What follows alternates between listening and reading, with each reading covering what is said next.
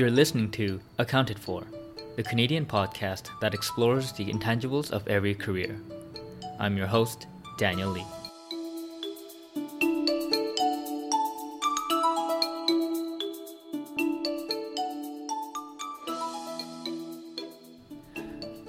Hello, hello. Hey, ladies and gents, welcome back to Accounted For. I'm happy that you're joining me once again. And if you're new, welcome. Welcome to the platform or the podcast. Sorry, the podcast.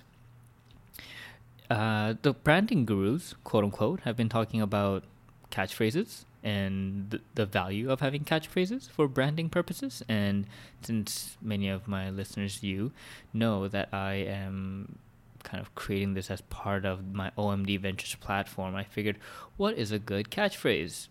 I don't really have one.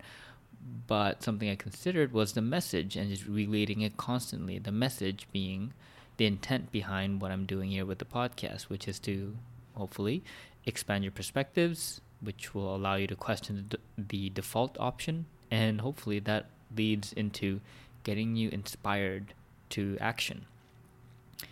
So, I think that's the message I'll try to constantly sneak in throughout the podcast. Just figured I'd update you in case you thought, hey, why is he saying this stuff now? so before we hit the episode, I just want to reiterate the podcast is brought to you by OMD Ventures, my platform focused on everything human capital investing. If you don't know what that means, that's a great reason to check out the site where I post up all my weekly contents like the weekly newsletter, the weekly article, and the podcast.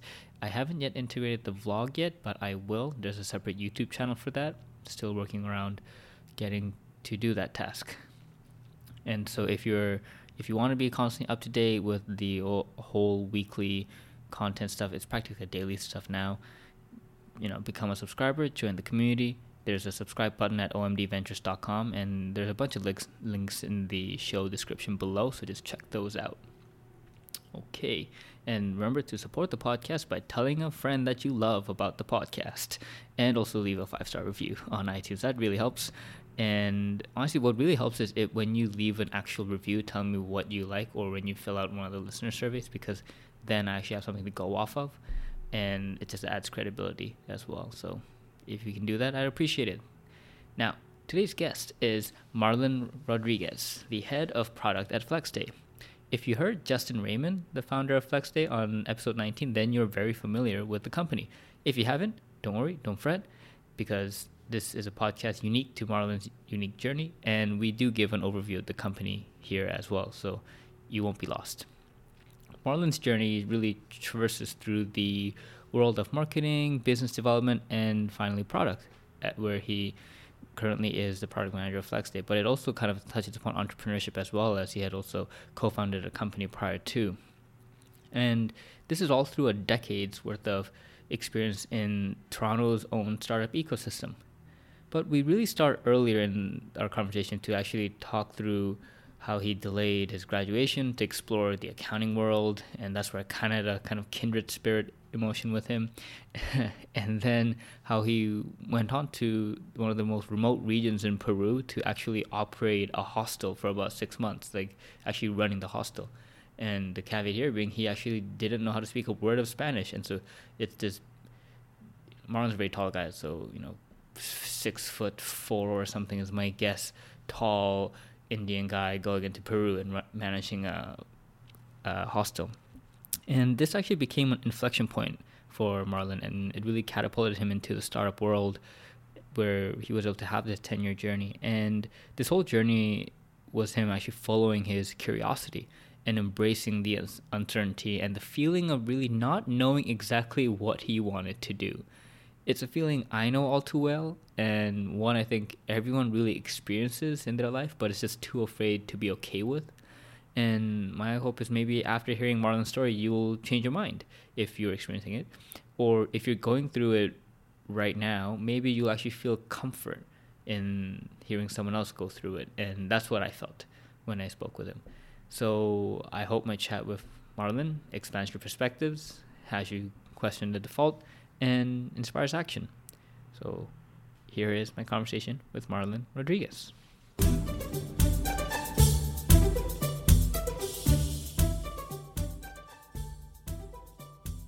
Hey, everyone, welcome back to Accounted For. Today on the podcast we have Marlon Rodrigues. Hey Marlon, thanks for coming on the podcast. Of course, great to see you.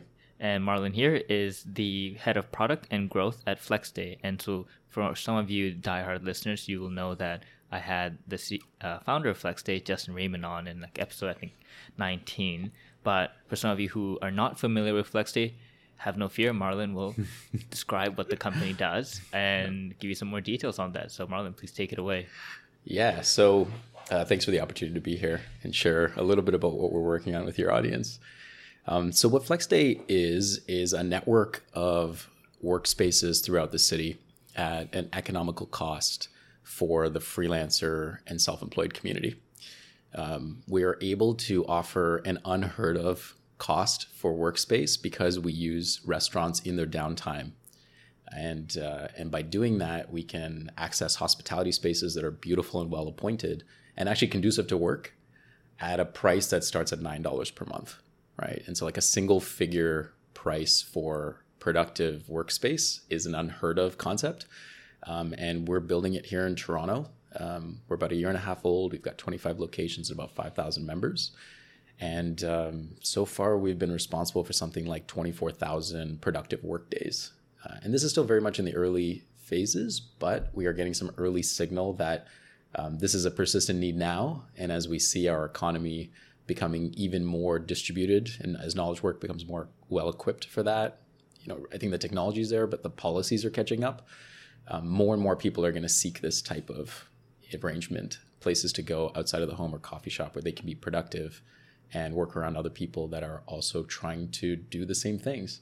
Got it. And for full disclosure for the audience, I am also a customer of FlexDay, so I, I might be a little biased in terms of the questions I ask or point of views I have, but it's also, I guess, natural that I got attracted to this kind of product just because of how strongly I believe in um, remote working and how the, think, workplace in, in itself is evolving and it will have to change in the future. And so, right now, in terms of like the FlexDay users and stuff, do you find that it like how, how does it break down? Are they mostly just more remote workers who are in remote companies or is it do you see more of like traditional kind of companies allowing their employees to kind of slowly test these things out? Like how does the breakdown work yeah so the primary use cases are people who are freelancers right solo self-employed people they're here in the city um, they're working from home or working from a coffee shop. Sometimes I see them at the library. And of course, I work in all these spaces as well outside of the FlexDay network and in the FlexDay network.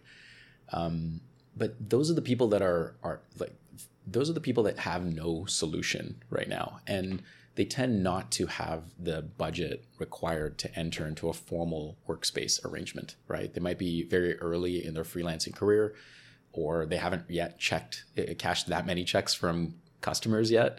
And so it's it's unlikely that they're going to sign up for something another rent check on the first day of the month. And so that's who's coming to us today right? People that that recognize that this is a painful problem and this is an approachable price point. Um, we've got a, a, another group that are you know that behave very similarly to the solo self-employed, and these are the people who are fundamentally remote from their companies, right? So their their office is half an hour, an hour away, or in the U.S. somewhere, or in some cases these are companies like Zapier that don't have a headquarters, and so all of their staff are working remotely right? So each person has a sovereignty to pick their location and their hours, um, but fundamentally they have some need to be connected to their entire employee base, right? So there's a little bit less sovereignty around that. Um, so that that's a big segment for us. Um, another one is uh, is essentially these small teams. I think of them as almost like tribes. You see these people that you know they're biking around together or they're sitting together at coffee shops and and they're moving around coffee shop to coffee shop and these are people that are you know might be collaborators or they might be building a business together but again too early to sign up for an office and in fact may actually prefer this sort of more nimble way of finding space that's inspiring for them and that makes sense given the day they're having. And then the group that's like really exciting that's starting to show up right now are these big companies right? Um, we're noticing just you know recently actually a, a little spike in this where there are teams that are indiv- like the individual people on teams are signing up and they're kicking the tires and they're trying it and they're expensing it and then you notice a few more people from the same company sign up right? So it's a curious little trend where I mean we recognize how valuable flexibility is, and I think both of us have like sought work that allows for that type of arrangement of our lives. And there's less and less of a reason that companies need to keep their people in the building, right? And not maybe maybe one day a week is is important to get everyone on the same page or to, to do demos on Fridays, but uh, every study I've seen says that employees are actually happier and what better engaged if they get that sort of freedom. And it tends to be like two to three days a week of their own space and time to do what they need to do. Um, and so what's happening is the employees are taking charge and they're saying, hey, this solution is not asking you to spend an arm and a leg. It's super flexible. Um, in fact, it starts to address the concerns of the companies um, around offering a work from home uh, solution and and allowing FlexDay to offer their employees a work near home solution, right? I think companies and and and um, people that staff big teams are justifiably skeptical that you're going to be as productive working from home as you might be in the office. And uh, and there's there's some reason to believe that, right? So like the average Torontonian has something like 600 square feet for themselves. Mm. And so when you say go work from home, very few of these people actually have their own like closed door office or like a great office chair, right? The ergonomics and, and just sort of the a place to take a state change and actually be productive. Um, and of course, how many people can actually be productive the whole day and then the second day and the third day of the same week? So what we're saying is like, yeah, okay, that's that. We're skeptical too. You know, I work from home sometimes, but there's a limit to how far I can work from home. What if you work near home in actually a productive workspace that's qualified for productivity among other people who are also there for work? And that's what Flex Day is, right? So we're seeing people come, individual um, people from these companies sign up, kick the tires, and then let their peers know laterally. And then um, after, you know, you see usually like four or five people sign up, then there's a bit of a tipping point. You know, someone from the people operations or VP operations or reach out and say, okay, how do we how do we do this for real? You know, how do we administer this centrally? Um, how do we pay for this all at once? So um, it's curious, but I think that that for us, that's going to be a really big opportunity as uh, companies realize that they can more easily solve for this this um, employee requirement for location flexibility um, by using something like Flex Day. Yeah, yeah, yeah, and I think um, it's it's cool how you bring up how you know there's like that tipping point after mm-hmm. play four or five, and it's kind of similar to I guess you know not they didn't coin it, but it's kind of like how Slack did it, where you have one or two, three people using it, and then it slowly starts spreading at the bottom, and then they eventually tell the higher ups that we should make this company wide, and then that's how the entire corporation like buys into it because there are people like using the product. Right. Is that was that the initial like the strategy you had, or was it? Did you try the other way where you first try to go to the company's leader and say, "Hey, you should do this for your entire people," and let me educate you on why you should let go of all the space time requirement? Yeah, I know, right? Um, so uh, we we've d- done it both ways. You know, so like I've been in in Toronto tech and marketing for a better part of a decade now. Um, and and they're just some things that you can like point at as shorthand. So, for example, our price point is too low for that to be a scalable solution, right? Reaching out to a company and going through an enterprise sales process will just literally bleed us dry because that's a very slow process and it takes a lot of approvals and there's all kinds of people that want to say no to that. Um, and and you know, like the other side of that is like we have inherently a viral product, right? Like when you're using it and you're talking to somebody and they ask you, "Hey, where are you?" They might you might tell them, "Hey, I'm I'm over here," and they're like, "What do you mean you're over here?" I'm like, well, I'm at a flex day, right? Or if somebody's missing from the office, they like, "Where where were you? Where did you go?" And so there's there's something easy to reference and understand there across a company at that lateral level, where um, you can understand that that would be easy for your coworker to understand, right? And for that to be the way that it spreads, as opposed to being a top down like um, webinar centric thing. I think we'll we'll do things to equip you know leaders at the top and, and benefits providers in time. Um, but there's some really good dynamics about how this product works and the network effects inherent in it. That means that it's um, it, it'll spread laterally, or at least that's a hypothesis. It'll spread laterally, um, and that will give the business a bit of confidence that that's uh, you know that's a solution employees want, and uh, and it's worth pursuing with some proof independent of us showing up and say you guys should really try this right mm-hmm. it's a mm-hmm. much more powerful message when you say your employees are already using this let's just make it easier to do more of what they want and and by the way you want this too and in terms of that network effect actually coming into fruition like the hypothesis um, actually proving out as yeah, I think this is working. That that validation. How how do you know? Like how how do you have the certainty? Like as you go through, you know, you know, I think case studies go, oh yeah, like when we look at Facebook or something over this decade, they had this trend, but Right. as as I go through like, kind of my own you know, platform and I'm like looking at, I try not to look at the monthly user uh, like viewership that much, but Mm. even then when you look at it, it's very small and incremental at times, and there are points of inflect like quick inflection growth, but Mm-hmm. even then it makes me wonder. Is this something that's really happening, or is this just more, you know, like a fluke? and Mm-hmm. Yeah. it's gonna go back down. Like, what what what do you look at to constantly like, trying to gauge, like try to gauge, like, yeah, is this a network effect? Is it happening? Right. Um, so th- at this level, I don't know that we're instrumented in all the ways that we could be instrumented to really pick up those minute signals that the network effects are playing out. But like, just to be clear, what I mean by network effects is that, you know, like the definition of network effects is that the next person that uses this product receives more value than the last person by the by virtue of that per, that previous person showing up, right? And and so um, what happens here is is like that you know t minus first person has done some of the de-risking. You know they they've proven that this is a real thing. They show up with regularity. They're animating the space. They can describe it in their own words. And the um, therefore the other side of it in our in our case we're running this as a marketplace. The partners the restaurant partners fundamentally are open and welcoming to this group of people right so like that tipping point um, is best observed by being very present in the network and and having regular conversations with members while we go out and try to instrument some of this stuff. So, for example, we instrument by um, adding a referral program, right? It makes it really easy for you to share the link with someone else, and you both get rewarded when they show up. And so that's a one way for us to check that like people are talking about this, but they of course they don't use it 100% of the time. And so we'll notice like little signal by like clumps of people signing up at the same time from the same email address. Or we have a guest policy, right? So like you can bring a guest in by using credits in our app. And so we'll notice that somebody will bring a guest in and 2 days later that person, you know, the guest will sign up as a real member, like a full member, right? So you're starting to see the manifestation of some of those things, but there's not enough instrumentation to know all the dynamics at play. I think very, you're very much in a case of like the qualitative observations and then going back and see how you can quantitatively measure it and iterating.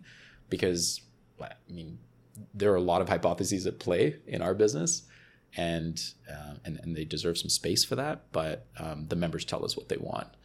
And so the, the, the, our, our hypothesis about network effects um, really is, um, is that this this is um, generally an interesting thing, um, but all of the edges and how that works out and and what language they use and how long they take until they bring someone back and all of those dynamics, which is really important for a business that's trying to scale, um, are not easily observable at this stage without the type of instrumentation um, that that really facilitates that. Yeah, I, I can totally imagine how, you know, it is that kind of constant trial and error and that kind of journey that you have to go through. And there is that, it seems that the qualitative part, the kind of gut feel has to be you know, really listened to. Of, yeah, I think we got to try this out. We have to do Right. it. Because you're not going to have, you know, millions of data points. like you're, it's not like this is Google or anything. yeah you got to use your judgment in- in, Exactly. part of it right Yeah. like you're, you're always i mean as an entrepreneur i think you're always doing that there's, there's probably a place for you to academically study it but then the market is changing and so like by the time you finish your study like can you actually use that to propose a solution um, so you get really comfortable with acting on like you know 60% information or even less in some cases but you know Jeff Bezos talks a lot about this. He's like, look, if there's like a one in 10 chance of you having a thousand times outcome, you should probably take that shot, right? Expected value says you should take that shot. And of course, you're trying to de-risk it and make it like a two in 10 or a three in 10. But like even Amazon, which has, you know, infinite money, uh, makes mistakes, you know? And so I don't think you ever fully instrument your way through de-risking a, a problem or, or an opportunity. Yeah, I think you'll always get comfortable and try to, try to, you know, figure out what data exists, qualitative and quantitative, to support a decision. Uh, but but there's a, a real need to act and and actually figure out what's going on. And the only way to really do that is by putting something in front of a customer and just seeing what happens. hmm And as as you kind of previously alluded to, you've spent you know close to like a decade in marketing and the startup tech ecosystem. Um, but you know your your background started not as a marketer, but you you start you know you studied finance in Waterloo, Mm-hmm. and you had that stint at trying to look at the accounting world. Um, when we pre- when we previously chatted, you spoke about how yeah you you had this idea you wanted to stay a student longer and you tried accounting and then you realized not not for me. what what made you want to stay a student longer? Hmm. Like you could have graduated, you could have you know you did a finance major and uh, you were in like maths in Waterloo. Yeah. Like those are good majors to you know go into the working world quickly and start earning money. But Yeah. contrary to that, you wanted to stay a student longer. When I look back, I I wish I slowed down a little more Mm. as well. So I wonder, but I, I realized that afterwards. What what Mhm. made you want to stay in student longer at, at that point? Like when you're actually Mm-hmm. a student then. You know, I if I this is like how many years now? Probably 15 years ago, right now, right? Right, 12. Anyway, um, there are a lot of a lot of things at play. Um, one of them is that I had a great university career. You know, I, I was involved on campus, and so to me, school was more than just the program I was in, and uh, and so like it, it made it easy to be Van Wilder of the math program. Um, that that's sort of like one. Uh, two is I my my mom's a teacher, and so like education is super important in our business, in our business, in our family. Uh, two sisters that are you know my mom has two master's degrees and teaches like children, right? Like my middle sister's a, a family physician, my little sister has a master's, um, and then there's me and my dad who are just like plain old bachelor carrying um, dudes, outnumbered, outsmarted. Um, but but that was a reasonable thing to tell my parents is like I don't know what I'm going to do next, but if I just hang out in school a little longer and do this accounting thing, like it soothes Asian Asian parents. Um, and so like that sounded like a pretty good course of action, but really what I was doing was buying myself time, and this was a a like an argument free way of buying myself more time. Uh, so it's sort of dynamic two. Dynamic three is like when you're in universities, um, you're in the in the university industrial complex, right? So like you start to realize that you matter when you count towards certain metrics. And in the case of uh, the math program at Waterloo, uh, in those days, they make all kinds of claims about your employment rate uh, after graduation and your starting salary and all that stuff. And so essentially, I, I got talked into it a little bit. It was, you know, the, I had rubber arms, but but I got talked into staying a little longer and essentially just continuing to take courses. Um, I, it turns out I'd done half of the CA requirements. I guess CPA? No, it's, Yeah, what's so- it called now? It's the CPA now, but yeah, back then Back it, then. it was the CA. back in my yeah, day it was it was like just an accident right at least part of the finance program you do like these Axite courses or whatever and so you get half of the, the the this thing done and they're like well if you just stick around for a little longer you'll be fully done and then you'll have another option and by the way that option is really attractive and it comes with all these trappings um, and so i said yes. It, was it was easy to say yes. Um, and i don't regret it you know? There's a, a lot to be said about being literate about those topics especially in, you know in, in building any sort of business. Uh, a lot of the accelerators and stuff like that will do crash courses on balance sheets and ratios and just you know how to how to be smarter a smarter thinker about developing value you know? And uh, understanding investments and strategies around that. So i realized that um, at worst i was going to be literate about it and at best i would do it and be good at it um, but you know you know how that story goes here i am Well, so for for people who weren't there, um, who may not know how the story goes, like what what was it like? The was it that you were bad at it, or was it Mm. that uh, it wasn't interesting? What was it about that process that gave you enough of um, the conviction to say, you know what, I'm not gonna even bother working as an accountant Right. to figure it out. Like this alone was enough for me to go, nah, I'm good. well, you know, so playing back, uh, what was happening in that period of time, period of time is because I stayed on longer. I was actually in school for 16 months straight, and and I was finishing in December. So literally, the next act was to go into tax season. I was like, everything I hear about tax season sounds horrific, and I don't understand how to do that after 16 months of school. You know, like it feels like I need to like just lay out for a bit, and it just does not sound like that's what they want me to do. Um, so that was kind of one realization was like, yeah, I don't want to jump into this. I think two was um, that because I was a Don, I was around other accounting students part of the time who had actually put some of their hours away, right? And I realized like I'm about to start articling at like day one and have 30 more months of this to go, right? And at that point, I think I was like 24, right? So already like Van Wilder, and I was gonna be like, yeah, I think there's that that movie, The Intern, where you like the old guy coming in. Not that you're old in your 20s, you know, but But when, uh, you, when you're in your 20s, you mm. feel like that, right? You're like, oh man, these kids probably started at 22, but I'm going to go in at 24. Well, yeah, because like I was also in a, a five year university or five year high school guy, right? So like there were kids that were that were like 21 graduating from university, and I was 24. You know, so I'd done a five year high school thing, I'd done a co op program, and then I stayed for a victory lap, right? So like yeah, there was a huge disparity. I'm like, yeah, when you're 30s, you, everyone kind of looks the same, whatever. I've had similar life experiences, but like a couple of years difference in your 20s feels like a lot. 100%. Yeah. So that that was, you know, that was um that that was another dynamic and I think like the third one that really guided me was that I realized that um there was no point in doing it just to do it you know and i'd been kind of talked into it and there's a bunch, a bunch of status associated but you're better you're better suited to talk through that stuff it sounded nice but I didn't think that I could be top five at it, you know, and, and it became clear like I was I was okay at it. I was better at it than I was at math for most of my math career. Um, but I but I just didn't care enough, you know, and like it was like these massive textbooks that really made that clear to me where I'm like, I mean, on paper I should fucking understand this, you know, like this is this should be easy to to get through, but um, that stuff shredded me and i was like you know i just don't know that i'm going to be good at this because i don't care enough to be good at this and so um, that's been a pretty important guiding principle for me is I'm constantly looking for places that I can be truly like top three, top five at something, mm. to be referenceable, to be um, known for whatever that skill is, but to to be like known for it. Um, and I just didn't th- think I was going to be that good an accountant to be known for it. You know, I, I knew that I would if I did it, it would basically be a countdown to writing whatever that exam was um, and then getting your 30 months and then just like disappearing into the world i don't know that that's a good way to live life and and, and or, or to develop any sort of expertise.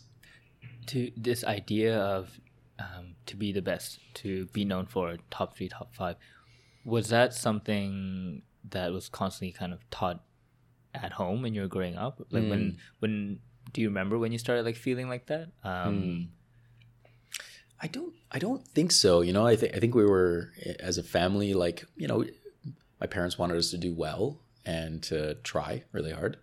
Um, but it was never like specifically about rank order about anything. I think what it came down to was that I realized the dynamics of um, how you're sought out, you know, and, and so like one of the things that I realized was like in high school and in university, um, I did many more things outside of the classroom than I did in the classroom, right? And I kind of would get bored with the school stuff. Like, okay, cool, I'll do some school, but like I'm really here for track. I'm really here to be a Don. I'm really here to like contribute in all these other ways. And so you start to realize that the way you access those networks and get into different conversations, including like in my case, I went to Peru after, you know, my 16 months of school. Like all that came out because somebody thought of me and thought that I was going to be relatively good at something and either like tapped me on the shoulder and said, Hey, what about this? Or have you considered this? Or when I came and approached them, I was easily referenceable about what I was claiming to do. And those dynamics created a sort of a slipstream in my career um, that meant that I, I wasn't like, you know, making these kind of mechanical claims right or like trying to structure things in a resume i wasn't trying to be persuasive through these like inert objects I was actually like good at something. I was known to be good at it, and it created a type of weightlessness about the types of things I wanted to do. And so I realized like that was a really powerful dynamic at play. That if you can, if people agree that you are that good at something, um, it was going to be hard to be ignored. And there are books about this. Um, but um, I think there was some like very early signal in high school and university that said that you know, aside from all of all of the you know university industrial complex that says like ace everything, I realize like I'm, i get relatively good co-op jobs compared to my classmates who had better transcripts. Like, why is that? You know, apparently some things you know, I was able to network my way through certain things or or understand the dynamics of a conversation um, with an interviewer, right? And then they could reference me. I remember my last co-op term, I interviewed with a with a, with two different teams at the same company, and one of the hiring managers called me up and said, "Hey, look, I have the other guy you interviewed with on the phone, and uh, we both want you to come. We both want you to join our teams, but you can't join both teams." And I spent the the hour interviewing them about why I should join their teams, right? So like th- there were these little signals along the way that that actually um, being objectively like test good at something was was worth something but in fact there was this whole other world the world of soft skills and and persuasion all these all these things they don't really they don't really teach you in math school um, that were more powerful more powerful influences in my uh, opportunity set. And do you find that when when you're kind of looking back at it or even when you're experiencing doing these things that there is a kind of like effortlessness associated with it where it's not like it's not a grind it's more natural yeah i'm, I'm like really terrible at doing things i don't want to do. Like I, I, don't like to pretend that i want to do it. Um you, yeah, of course everyone has to do things you know some things that they don't want to do but you, i don't know you i don't want to live a life where that's what i'm doing. Um, and so i think there's something beautiful and and reinvigorating and energizing about f- tapping into some degree of purpose and feeling like you're doing something that you are well suited to do. Um, there are a lot of us. I remember in high school and university, there were a lot of people that would be, you know, really hard on themselves about something they weren't succeeding at. But as it turned out, they didn't actually care at succeeding at it either. And that's really shitty. it's like this person doesn't like me, but it's not the real me. It's like a puppet version of me that I created for the circumstance. And even that's not working. You're like, well, that just sounds like a waste of time and energy, you know? Um, and so, yeah, I think, I think I always like asserted my way around that and said like, let me, let me, you know, I think you're hearing this a little bit in my story. Like, yeah, let me do school. Let me do well enough at school that people let me stay here. But also let me do a bunch of the other things that I think are valuable to me and maybe valuable to other people. And, um, and and that comes from like a, a core belief that um, that it mattered. And I think I had, I had really smart people around me and and uh, really strong mentors along the way to to like double check me on that. Um, but that you know I, I really have no regrets about the path I took, even though I'm a bit of a black sheep probably in my graduating class to like go you know straight into a startup versus like being an analyst or being a CFA or whatever whatever else counts on their scoreboard um, I, um, I, I, I'm happy with what I'm doing and I'm energized and the people I meet are interesting. And like that to me is, is those are the, the things I measure about, um, like how happy and successful my life has been to this point is like those elements more so than like, you know, um, specific jobs or, or designations or things like that. I sort of, I, I kind of broke out of a thing that I didn't really want to do. I guess a, a very selfish way to do that. No, but I think it's, it's, it's amazing how, you know, it seems like you had this ability to kind of look at your kind of internal scorecard mm. um, more than rely on the external scorecard, which I think mm. I think it's a journey. Like most people, I think when you start out, you know, as you seek the approval of others, and you mm-hmm. start start with the external scorecard as social animals, and then I think as you go through this journey of life, you eventually, ideally, learn to listen more to the internal scorecard. And for me, that took time as well. Like I mm. went through the whole going to the big four, being an accountant and all that, and then like my first like started inflection points were when I started being honest and mm-hmm. like telling my manager, "Oh yeah, I have no idea what I'm doing." I actually have no idea. I copied. It's powerful. I copied everything from last year, right. and I had no idea what I was doing. And the manager loved it. He was saying, "I've never heard such an honest response right. to the work you did, and you should never write that down." But right. I appreciate that. Let's just reword it so it's acceptable at corporate. But yeah, and I think that's when it clicked for me that yeah, honesty is actually way more important than trying to like quote unquote fake it till you make it and you talked about how you know yeah like you you didn't take the cfa path like your friends would go into like an analyst at like a bank or whatever and you started out straight into startups mm-hmm. and you were at like polar mobile in the beginning and mm-hmm. then after that you went to growth five you were you're um, you're doing growth at 500 px mm-hmm. and then you went to like to retail to do mm-hmm. marketing and then you were at i don't know how to pronounce it dmac yeah dmac dmac, yeah. okay yeah. dmac and you're doing marketing there yep and then founded your own startup, yeah. and then you were at Flexday. You've been on this track of startups. Mm-hmm. But what's not in your resume is that trip to Peru where you mm. were running a hostel. Mm-hmm. And so it makes me wonder, like, what what was it about that time in Peru mm-hmm. um, that got you kind of catered towards the startup path from the get go? Like, did Peru have some kind of a startup community there while you while you were there? Where you're thinking, this is interesting. This this is what I'm gonna do after I'm done with this Peru thing.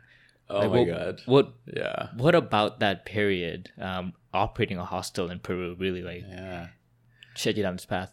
Well, I think if you put all of that, all of those facts in a time series, like there's no way to prepare for any of those things, right? Like I didn't, I didn't even know I was going to Peru until two months before I went to Peru, right? Um, the Peru thing was like, it, you know, it, it's it, it was all built out of a type of tension or frustration. You know, like I I'd been working for five years on Plan A, which was to finish with a math degree using a co-op option to figure out what job I would be relevant for. And at the end of that process, I was like, mm, okay, cool. There's some cool jobs here. Um, I can't see dedicating my three to five years whatever they tell you to doing this. And so I made plan B on the fly, which is like, okay, I'll try to be an accountant. And I did that for a while. And at the end of that process, I was like, oh, I don't think I'm going to be good at that either. And mm, I don't really have a plan C. Um, and I knew that I wouldn't, I w- I- because I'm not really good at pretending when I don't want to do something. I wasn't going to be good at like forcing my way through plan A or plan B, though my life circumstances at that time and, and my support system allowed me to, to uh, forego those options. So plan C was literally like, look, I always knew I was going to travel at some point, and I just started talking to people on campus, and I'm like, I'm lost. You know, I'm 24. I don't, I don't want to do like another year of school to figure it out. Like, I have nothing else that I really want to do here. And so Peru just happened. You know, Peru is a friend of mine um, who introduced me to a, a person from his hometown who had been traveling to Peru for a number of years. And this is back in like, you know, this is 2008, right? So it's more than 10 years ago now. Um, and it, w- it was an interesting conversation because like this is back in the day before Facebook where you could like establish someone's profile and just creep them and stuff, right? Like I had a conversation, that person had a conversation on my ha- behalf, and that person had a conversation with on my behalf with someone in Peru who managed a hostel, who owned a hostel. And through those trusted connections, that person said, you know what? If that person wants to come, because I trust all of the people that have referred me to him, um, we'll make place for him. And I talked to that person twice over MSN. And uh, I told my parents about my harebrained idea, and they told me it was crazy. Um, but I kept on it. And, you know, my parents are great um, from that perspective and from many perspectives. But from that perspective, they told me I was crazy and then supported me wholeheartedly, right? My dad bought my ticket. My mom took the day off of school. Mom was a teacher, right? So my mom took the day off school to sit with me at the airport while she's telling me not to go because she's like, you're just to get, you know, malaria and die in the Amazon, right? Um, and it's not, I couldn't tell her that that wasn't going to happen because I'd never been to South America. None of my family had. Um, I didn't speak any Spanish and I didn't know who this guy was. Like, his face wasn't on MSN.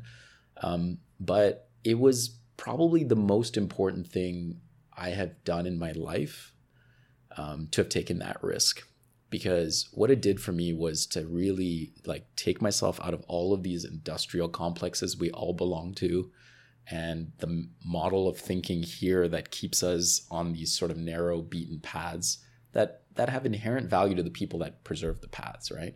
And you go to a place where like nobody cares who you are. No one gives a fuck about what degrees you have.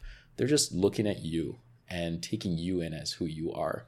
And so i was in this tiny village in the mountains of peru in a place called ollantaytambo which is the last train stop before Machu Picchu. And, you know, everyone that goes to Peru basically goes to Machu Picchu. So it was, it was like a little town, a few thousand people, um, not, not, you know, no startup community, um, really terrible cell phone connections, no smartphone. I didn't pack a laptop. So like kind of, you know, stripped of all of these like, these, this armor we all have about you know staying connected and and the status bearing things we use to to traverse the world we live in here including language right like i don't know the language so like you just kind of have to look at me and trust me that I'm here and I'm not a bad actor. It's also over six feet tall, and the indigenous people in the mountains are not six feet tall, so they were kind of like this guy again. You know, it was like uh, watching Game of Thrones and the giants coming through. Um, and so it was, you know, for me, it was it was such an important experience because all of these things, all of these inklings I had had that the soft skill part of my identity was actually valuable came to bear right? Like I could keep a simple ledger to run a hostel, but no one cared that I could do financial auditing and taxation. It didn't matter, right? Um, it mattered that I could be honest and authentic with the guests that we had, right? Build trust with each of the vendors that we used.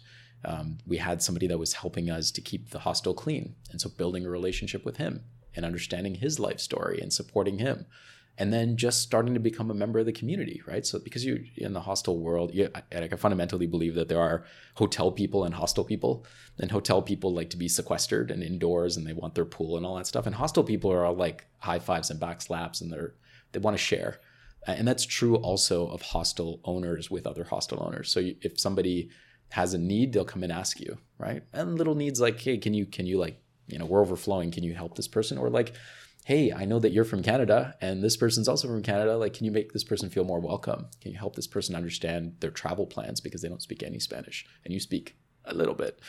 Um, and so um, you know that whole journey was so important to help to prioritize what i and what everyone else calls soft skills and also it was like this moment where you're like well the worst thing that happens is that i get killed uh, confirming my mother's worst um, uh, worst vision of this trip and and and in fact like after month one when it felt like oh i'm like where am i right now I don't, i'm like kind of feeling isolated at the end of it, it was all hugs and, and backslaps, right? And like saying bye to the guy that I ate chicken from like at least once a week. And there were a bunch of tourists that had been there the same length of time. And like the bread lady, the meat lady, you know, and like it, it was it was such a beautiful experience. And in fact, I didn't I didn't die. So I, I wondered, you know, I think Elon Musk talks a little bit about this. He's like, usually when you take a risk, you you kind of, you know, you think the worst case scenario. Um, and for us, our, our brains are, are simple you know, our, our, we have like this mouse trap in our brains and, and it's not sophisticated. It just worries. And then it thinks worry equals death or anxiety equals death. And we, our, our body goes into that like self-preservation mode.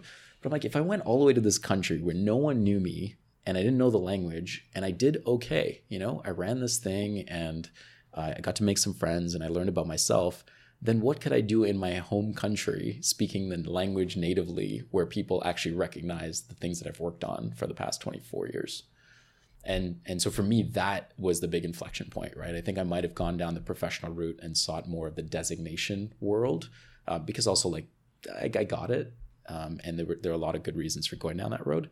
Um, but when I came back, I basically said like, what's the most risky thing I can do? Because I'm almost certain it won't kill me and that's when I joined Polar. And I joined like very early on. They were just, I think they were just cashing their seat check in, and uh, and that startup journey started then. Uh, and it would not have started had I not taken taken the risk um, of of going away and um, doing something a bit atypical at that point in my life. Wow! And how long were you in Peru for? I was there for a total of six months. I spent about a month traveling through Bolivia. Uh, highly recommend both countries. Beautiful, you know, just packed with superlatives, both of them.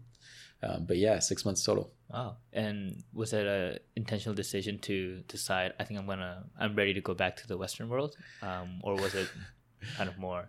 Like, yeah. It, was like a contractual thing. You're like, okay, like it's up. And did you want to stay longer then? Yeah, I think everyone is attracted. It's like what I found on the road is that the people that are are long term travelers, so like more than a month, um, there's some of them that are, you know, they say like not all who are wandering are lost there's some people that are doing that type of travel very much on their own and then there's some people that just can't go anywhere else you know like they belong to the world now. Um, their home is no longer their home um, or their circumstances that keep them out there. I realized i was probably in group one. Um, i had the option of going back um, but but really, the guiding contract there was that my parents said, "See you in six months." okay, like we're willing to support you to this extent, but then you we have to know that you're coming back because you know like that's that's how we will support this. Um, I'm the eldest in my family too, so like you know, there's a bit of uh, I'm, I'm, sure there's a bit of anxiety of um, of me being out in the world at that early stage. Uh, two sisters, you know, still going through school and stuff like that. So the six months was really like a contract with my parents um, to come back. And and reasonably at the end of those six months, I was I was like ready to come back. You know, there was some beautiful things happening there. There's still I still have friends. You know, one guy that actually lives um, half his year. He lives half his year in Vermont, and the other half his year there. And he came when I got there, right? Um, so you can very much like make a life in in anywhere in the world, really. And I would say like that part of the world is very beautiful um, and very welcoming. Um, but my six months were up, and I was ready to like try something else. Gotcha. Yeah, yeah and I think at at that period, um, without a laptop, it's honestly it's you're, you're as close to being like off the grid as like I think people now could even like think about of like totally. oh yeah like what what do you mean there's like no Google Maps and like Totally. Google Translate is not like handy all the time like this Totally. laptop Digital detox, like by necessity. hundred percent yeah Yeah. that's amazing um and and so you go into the startup world Hmm. why marketing and you know Hmm. why like business development like because that, those are the roles that you did when you were at Polar Mobile Mhm. but you come from like a finance background you did accounting but Mm-hmm. you realize that you're not going to be the top that and is that is that the pivot into was that the reason why you went into marketing and business development like what was it Yeah, you know, so like all of the titles are lagging indicators of what I did. Ah. You know, I thi- think that's been true of like my entire career. It's like when you're in a small company, you're like just trying to solve a problem, and the the title is in a bigger, you know, like the biggest company I've worked in since leaving school was like hundred people, and so in those comp in that type of company, you need to have a title that looks right on the org chart. So that people know who should hang out with whom and what kind of you know rights and responsibilities you have, like are you hiring and all that stuff. In a small company you're like just just do some shit. Like be useful this week. Try to be more useful next week. Um, help other people. Be good. Uh, it comes down to that um, and then the title part of that is like what will facilitate what will allow you to facilitate the right conversations with those customers or um, uh, with um, partners that you're trying to develop uh, relationships with right? Those people want to know where in the organization you are. For example are you a director? Or you're a vp like it's going to be abnormal if like somebody's trying to form a partnership but they look like they're like the customer experience person. Like "Eh, i don't know if you're the right person. Like do you actually have a partnerships person so uh, i always went and like constructed the title that made sense um, and at polar polar's like a polar's still around by the way um, they're in a different business now but uh, all these years later, um, they were such an interesting place because um, we were building mobile apps for media brands, and, and in many cases, building the first mobile app that any of these media brands ever had. And so we didn't know. I mean, no one knew how to build a mobile app, and no one knew how to serve these customers. Um, and so we were constantly asking ourselves the question of like, what do we need to do now? You know, what do we need as a as a business to business uh, organization? What problems need solving? And I love that type of space. Like I, I you know, I love the unstructured to structured problem. Um, I'm not a fan of the structured to superstructured problem, the operational problem. Um, and that, I mean, it took a while for me to become self-aware that that's actually what I seek. Um, but the the roles in those early years were all about um, picking a problem, trying to solve it, and then wearing the right badge so that you could have the right conversations out of the office. Uh, and then uh, essentially all the other titles since then have been some function of that. right and so like you've you've worked in you know like three to four different startups Mhm. and i think after polar i was looking through kind of the, the tenure you've had in each company afterwards and they're usually under two years and Yeah. you're constantly moving around Yeah. is there do you have some kind of like framework or mental model to help Mm. you make these decisions of you know when to find a new opportunity and Mhm. if you do find an opportunity like whether how do you know like this is the kind of opportunity that you're looking for Mm-hmm. Yeah, so I, I don't know that I've been so deliberate about that.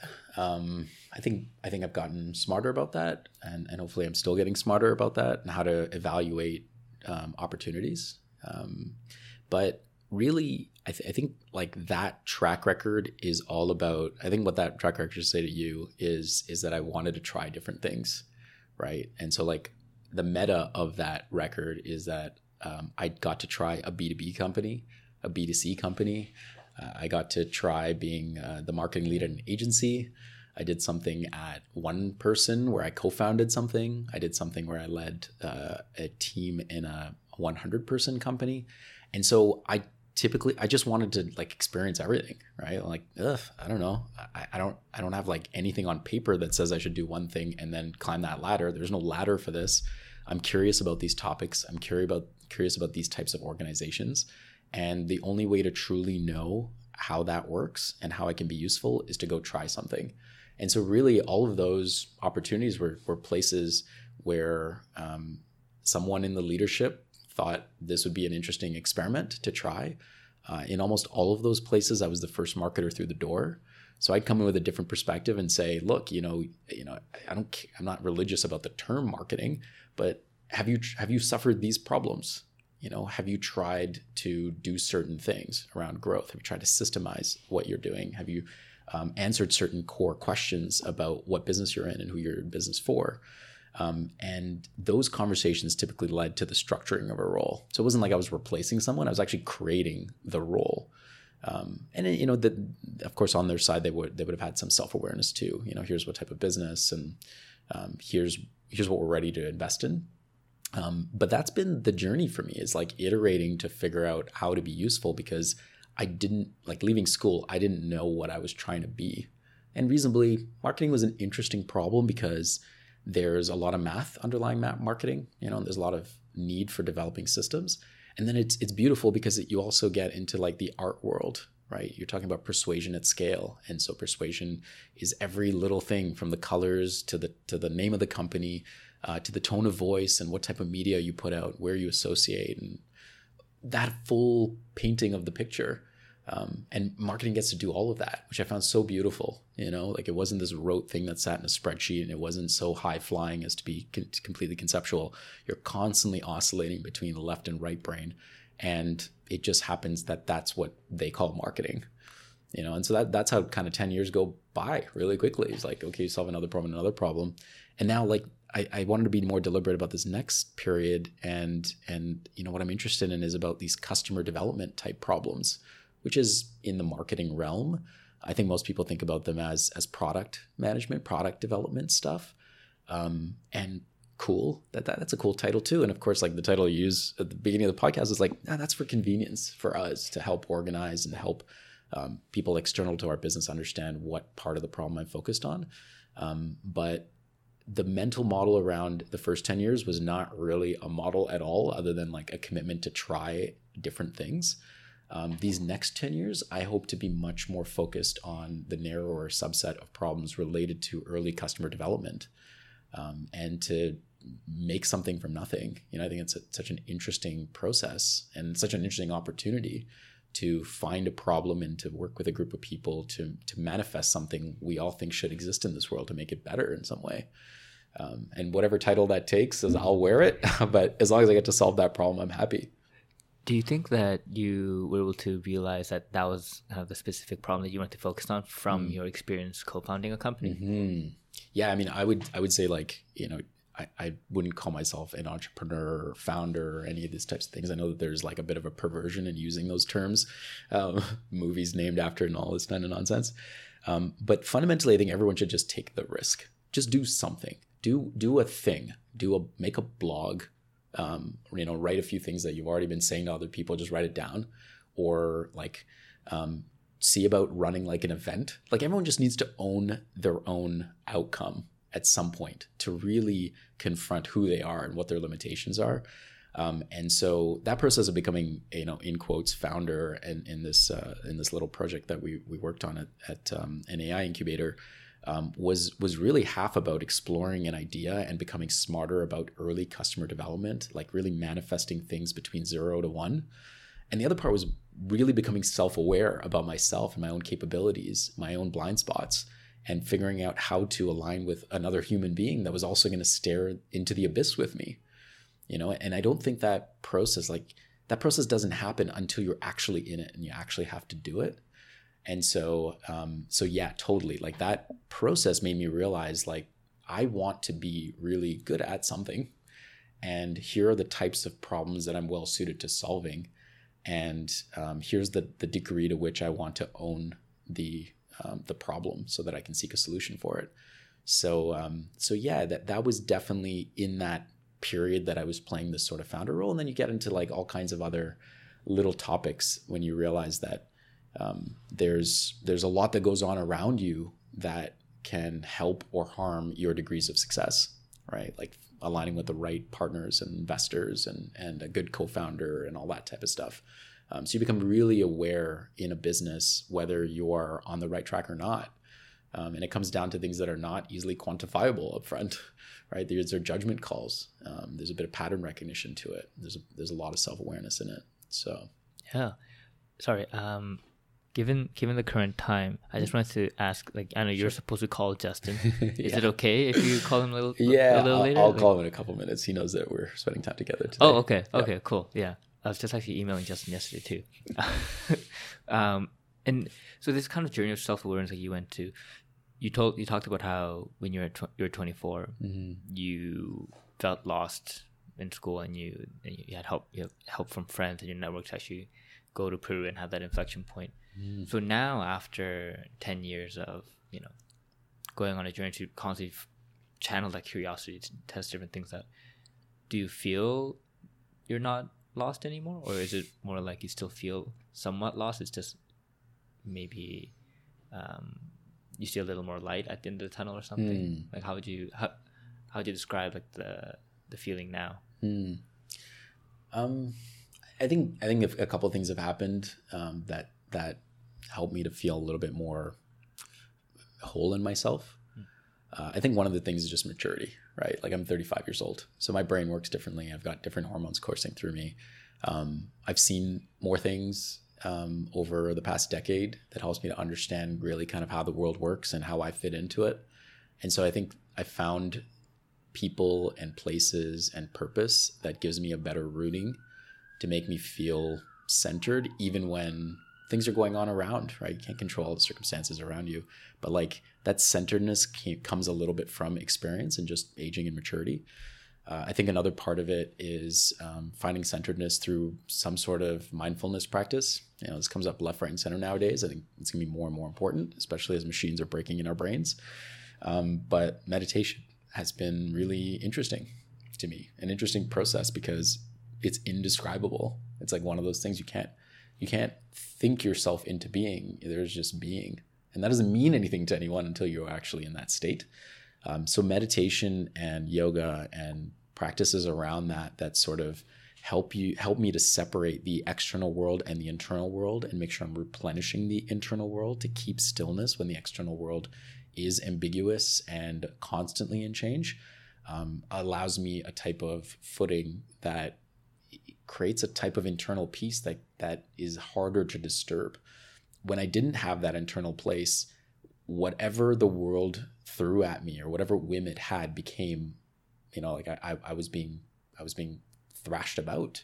That's what it felt like. And i was trying to grip onto something to feel centered. And i realized that there's a there's a better way right? There's a way to do this for yourself intrinsically that allows you to keep that internal peace um, and so committing to those practices has been really critical and, and being around people that are are treating it with that sort of priority has been really important. Like that's, that's one of the things that i think is very true of our team at Flexday is we have some really interesting self-aware people that actually are independently meditators and take spiritual practice seriously. Not just you know religious spiritual practice which might be part of a you know your family or culture but actually understanding that there is a consciousness in each of us that is accessible and can be um, developed um, that that I think is just an an important part of being a human being, but it's been really important in the type of work I like, which is you know constantly in flux, um, and and uh, I recognize that I steer myself into it. So this is this is like developing my own ballast so that I don't get tipped in every storm because I want to be in storm water. You know, I want to develop something new. Yeah, one I I think that for me it's I guess it's reassuring to hear that. Um, just because my my first foray into meditation was because I have um, well I don't know if it's past tense or not, but I had an anger problem before, and like I was actually diagnosed with it when I was young, and so I've always had it, and so I had meditation to actually get over it, and so that's been actually really helpful, and so I stopped, but it continues in the corporate world, and it's going well, and then now I'm in this, you know. I've been doing this, whatever this is now. Like I, I, sh- I don't like calling myself a founder either, or like an entrepreneur. I feel really, I don't feel like I really fit that kind of definition of like I'm not trying to make a billion dollar company or anything. Um, but I guess I'm an entrepreneur. I've, I founded this thing, this platform of mine, and I've been doing this for a year. And yeah, like it's this realization, like it's kind of like you're a black sheep, you're a black sheep amongst all your Mhm. friends, and Mhm.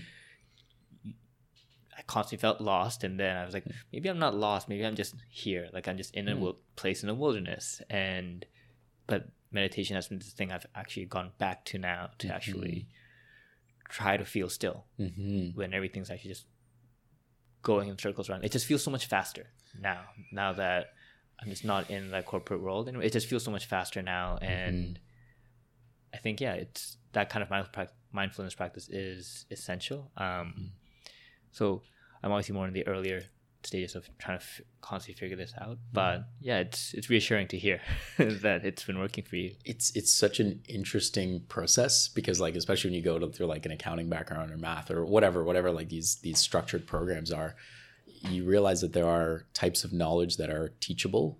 Right, you can read textbooks and hear from people and just get smarter just by you know reading something somebody said or, or, or working with them. Um, but this type of internal knowledge is only available through personal practice. And that's very different from how we're taught to learn, right? And and what has rewarded us in our lives, right? Going to school, going through through these sort of external programs and processes. Um, and so I, I, I I think it's even even more important for people that live that life to find the internal practice um, and to find that stillness and to discover that there's a different type of knowledge possible um, it's hard to describe, which is why it's hard to explain. Yeah, like I, I've, but, I've been trying to tell friends, like it's kind of like you're on, it's like the Matrix in a sense, like where I felt the whole time, even though I'm going from the, like consulting to like accounting to consulting to like hedge fund, it's just, it's all this institutionalized world that you're mm-hmm. inside, and then it's like when you went to Peru and you had like your whole huge digital detox. Mm-hmm. Mine wasn't that extreme, but it, it still kind of feels like you're on the other side now. You can you see this kind of concrete institutionalized world, and yours is just filled with trees and shrubs and nothing else. But it's only when you kind of cross that bridge and it takes time to actually try to deinstitutionalize yourself and kind of get all the toxins out. Yeah, like that's how like I like I I try to narrate to my friends. Yeah, some you, get you, it, some don't. You're deprogramming. You yeah, you are exactly. you are doing your own deprogramming to yeah, realize yeah. that there is a human consciousness and a human nature in you that is inherent in everyone else. And the sooner you can recognize that in yourself, the sooner you can find that in other people. And that's that's a true commonality in all of us, mm-hmm. regardless of background. So we strip away all that externality. We can find a way to work with people and to be compassionate and to be whole um, without being reliant on these external objects, which, which by the way, you quickly find out don't belong to you, mm-hmm. and and uh, don't necessarily carry the same status as you might have thought it would, right? Mm-hmm. And that that can be really destructive for some people. Um, but your thing, your consciousness, your recognition of, of the stillness available to you is yours forever. It's unassailable, and so like it's it's one of those few things that you can actually develop and protect for your entire lifetime and becomes like this sort of ground spring of of um, peace and energy regardless of what happens in your life in personal relationships and, and work or whatever else. Yeah. So it's beautiful. Man it's like every conversation i have with you it's great because we go like pretty philosophical like the first time we went into really deep into family and, like right. genocide um, and I know you know Justin's probably waiting for you as well. So in as we kind of hit the final legs of our interview, mm-hmm. I'll um, I wanted to ask you some closing questions, mm-hmm. and one particular one is this: as someone who's very self-aware, this this is a question you might have asked yourself already. But so if if we kind of look back now, we could pick the 20 year old Marlon or the 24 year old who was still lost, mm-hmm. and if that Marlon were to look at where you are now, doing what you're doing at Flexday, the career you've had what do you think the emotional reaction would be to mm. where you are now? You know, I, I think um, I I uh, I think 24 year old Marlon would be pretty happy with this. You know, I think that there would be uh, it would be hard to recognize it because like this work and these jobs, this industry was not really you know in that realm. So there's no no possibility to say like, oh yeah, maybe I'll end up over there. I've ended up in a place that I never thought existed. You know, never knew existed. And I think that's going to be true of of most of the people that are in school right now, right? Like at some point in their career, they're going to be in like uncharted waters, and they have to go back to first principles and understand like what is possible here and what's going to come next.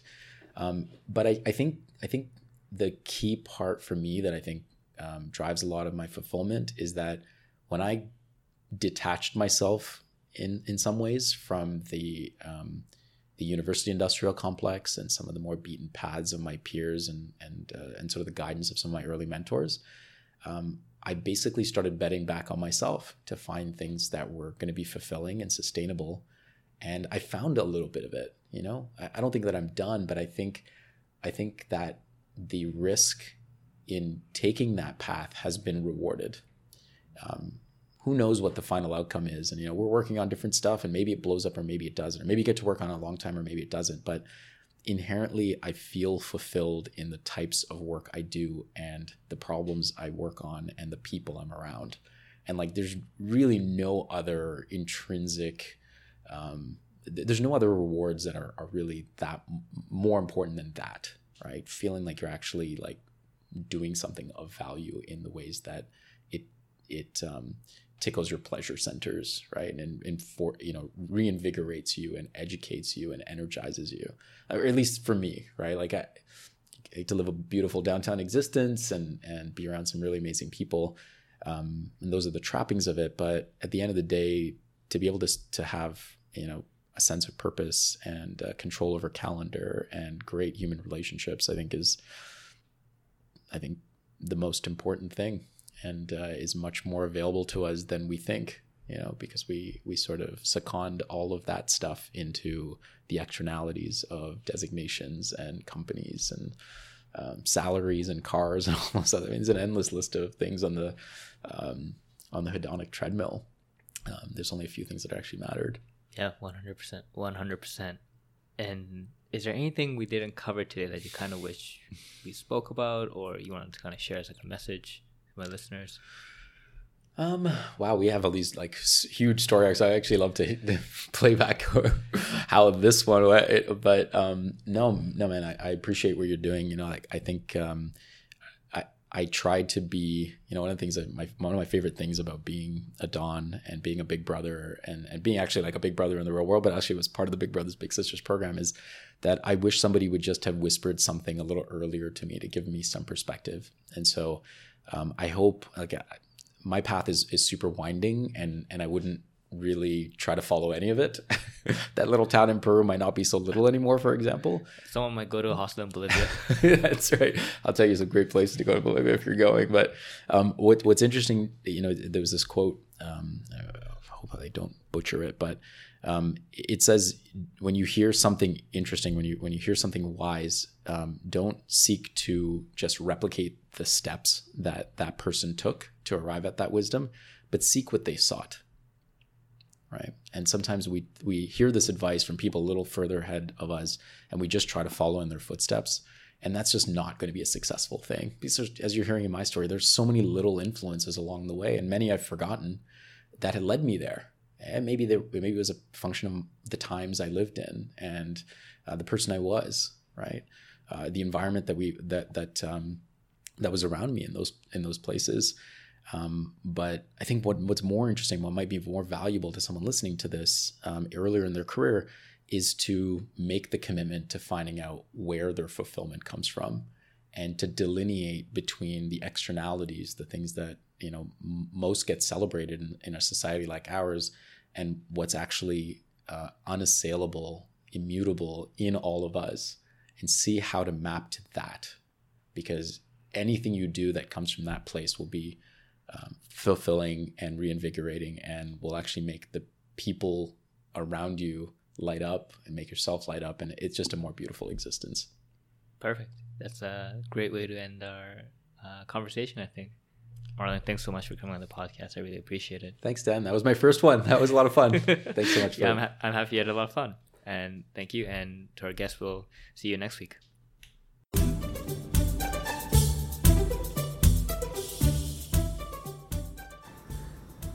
So, thanks for listening to the podcast. If you enjoyed what you heard, please check out other episodes and don't forget to subscribe to stay up to date for the future episodes. Also, I would really appreciate it if you would leave a review on iTunes, Google Play, or Stitcher, whichever is applicable to you. To see past episodes, you can go to oldmandan.com slash podcasts. Also, you can sign up to my weekly newsletter on my blog, oldmandan.com slash newsletter. You can stay up to date with future podcast episodes that way, and included in the newsletter are my book reviews I write, my weekly article in the related to the domain of self-development systems, as well as seven things I learned throughout the week on being healthy, wealthy, and wise. Finally, special thanks to icons8.com for allowing me to use their music Tiny People on the podcast. Great. I will see you all next time. Take care.